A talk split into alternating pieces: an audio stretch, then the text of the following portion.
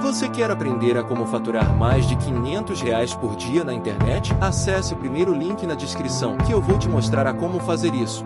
Existe um lugar para você, um jeito certo de você viver, que tem a ver com a tua natureza, que tem a ver com as tuas especificidades, talentos e dons naturais. Se você estiver no lugar certo, a vida tem tudo para ser boa. Mas se você não estiver no lugar certo, nem Calipso resolverá o seu problema. É exatamente aí que a filosofia começa. O que será que a vida tem que ter para valer a pena? E o primeiro grande pensador será Aristóteles. trezentos e cinquenta antes de Cristo, Aristóteles garante que o Cleminhon da vida, o que definitivamente tem que acontecer, aquilo que você tem que buscar do nascimento à cova, é a excelência de si mesmo. E a excelência de si mesmo é o pleno desabrochar da própria natureza, é ir o mais longe possível dados os recursos naturais que são os teus. E assim, você imagina que um pequeno desenhista buscará a excelência no desenho, o pequeno cantor buscará a excelência no canto. Haverá quem tenha talento para cálculos matemáticos, haverá quem tenha talento para a venda, haverá quem tenha talento para o convencimento, outros têm talento para a explicação, tornar ideias complexas, discursos simples. Haverá tantos talentos e habilidades, e você viverá bem, você será feliz. O filé mignon da vida é ser o mais perfeito possível de si mesmo, buscar a excelência da sua própria especificidade, e aí a vida terá tido sucesso. É o que acontece com a planta. Você pega uma muda de uma planta, você espeta no solo, se a vida der certo, aquela planta se torna uma grande árvore, ela atinge o máximo de si mesma. Assim, cada um de nós também deve buscar a excelência, porque a excelência é condição da felicidade. A felicidade que os gregos denominavam eudaimonia, a felicidade que é o que você sente quando você devolve para o mundo aquele investimento que o mundo te deu em talentos e habilidades. Você devolve em forma de expertise, em forma de competência, em forma de performance brilhante. E aí você é feliz, porque você vai o mais longe possível naquilo que poderia ir. Pode dar errado, né? Pode dar errado porque você pode passar a vida inteira sem saber qual é a tua praia. Pode dar errado porque é muito difícil descobrir talento para música num lugar que não tem instrumentos musicais. É muito difícil descobrir talento para o desenho num lugar que não tem lápis e papel. Você pode passar a vida inteira sem saber exatamente o que a natureza esperava de você. E aí, é claro, você vai viver de qualquer jeito, sem saber exatamente qual é a tua, a tua praia, quais são as tuas forças e os teus recursos. Você acaba vivendo aonde tem lugar, você acaba se encostando aonde deixam. E aí a vida tenderá a ser medíocre, menos perfeita, menos excelente, menos espetacular. E aí ela é sem graça. Assim foi a minha até os treze anos, completamente sem graça. Eu ia para a escola, a aula acabava meio-dia, quinze, meio-dia eu já estava com a mochila pronta, doido para cair fora. Cada segundo eu estava doido para cair fora. Mas aí aos treze anos a vida mudou. O professor de geografia entrou no primeiro dia de aula. Imagine isso em mil novecentos e setenta e oito, nos jesuítas de São Paulo, Colégio São Luís, na Avenida Paulista. O professor de geografia entra e diz: eu não vou dar aula, o curso será todo de seminários dados pelos alunos. Teve um sorteio de temas, para mim caiu o petróleo, fui para casa estudar. Na época me chamavam de C D F, hoje me chamariam de nerd. Eu tirava dez em tudo, mas não vibrava com nada. No meio do semestre chegou a minha vez. Olhei para a classe e estava apinhado de gente. Colegas de outras classes vieram assistir. Os professores deixaram que viessem e vieram junto. Eu tinha fama de doido, isso ajudava a atrair as pessoas. Eu sei que pela primeira vez, quando eu olhei todo mundo ali, eu me senti bem. Foi legal estar onde eu estava. Pela primeira vez eu estava no lugar certo. Aristóteles do lado comemorava. Pela primeira vez aquele lugar era adequado para mim, como a várzea é adequada para o arroz e o deserto ao cactus. Pela primeira vez daquele lugar eu não queria ter saído nunca. Para ter certeza que ia demorar o máximo de tempo possível, eu não começava. E olhava para todos em silêncio, os colegas se cutucavam, esse cara é mais doido do que eu imaginava. O professor me ameaçou, comece, eu vou lhe dar zero. Eu tive que começar, cheio de entusiasmo, falei tudo o que eu sabia sobre o petróleo. Mas eu falei rápido demais.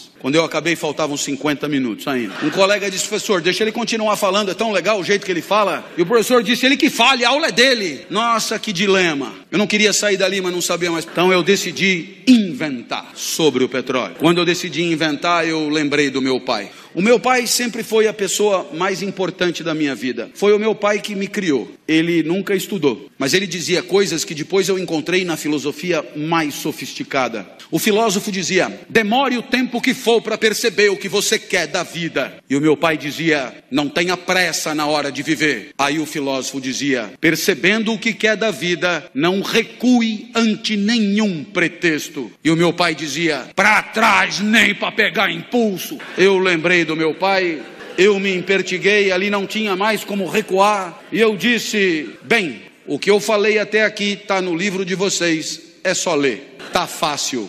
A partir de agora eu peço que anotem, porque o que eu disser não está escrito em lugar nenhum. Olhei para trás e vi que o professor arriou os óculos, intrigadíssimo. Eu tive medo, mas eu lembrei do meu pai.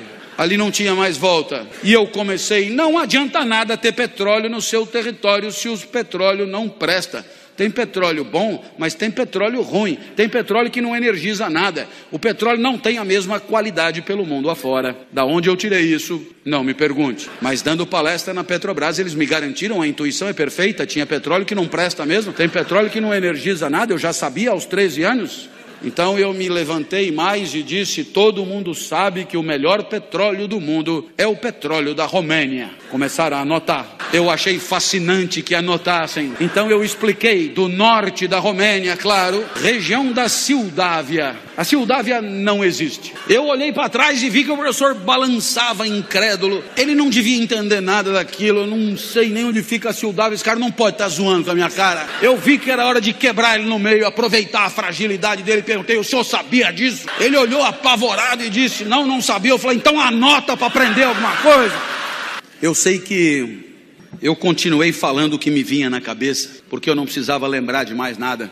Um colega disse: dá para repetir? Eu falei: eu mandei você anotar, cara.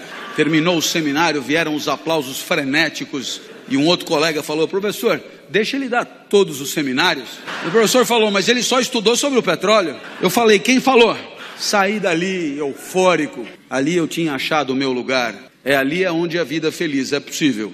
É ali onde a excelência eu venho buscando nos últimos trinta anos. É ali onde a felicidade atravessou a minha vida. Dali nunca mais saí. Os gregos comemoram mais uma vida bem-sucedida. Aquela pequena goiabeira que virou uma grande goiabeira.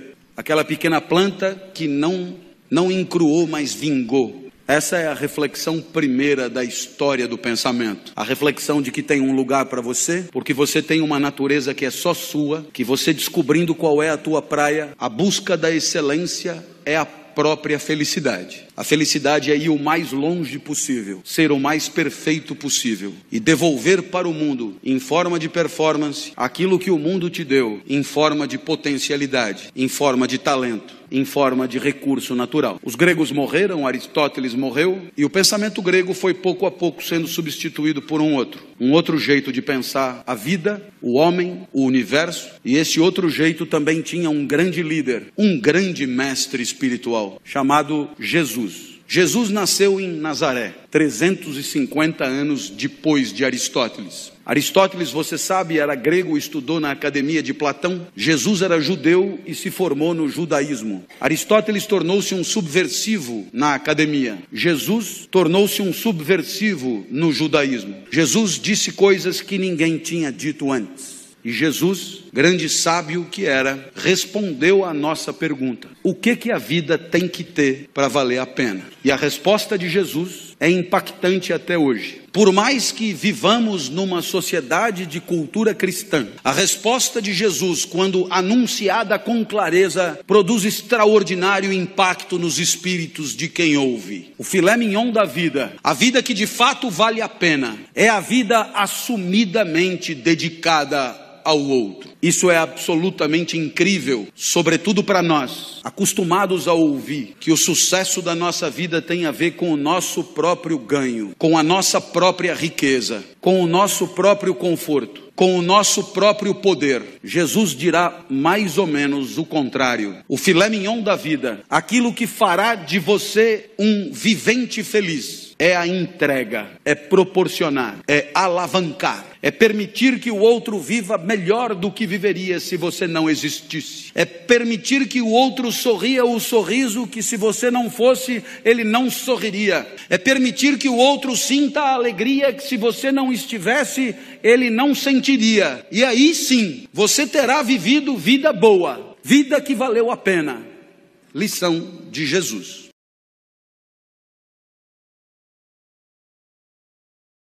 Você gostaria de viver de YouTube, fazer seu próprio horário, trabalhar de onde você quiser e principalmente gerar muita receita? Finalmente a gente lançou o Viver de YouTube, que é o único treinamento no mercado que vai te acompanhar da opção do zero até a criação do seu canal de sucesso. Basta garantir sua vaga clicando no botão abaixo para começar seu império no YouTube, hein?